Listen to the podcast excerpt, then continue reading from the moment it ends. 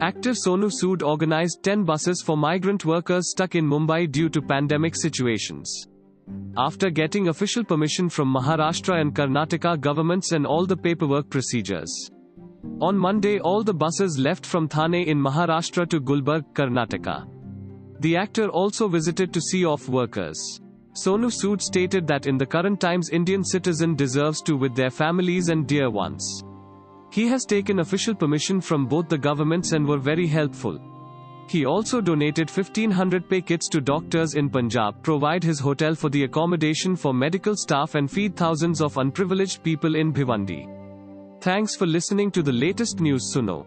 Download the latest news Suno app or visit latestnewsuno.com to listen the news in less than 60 seconds.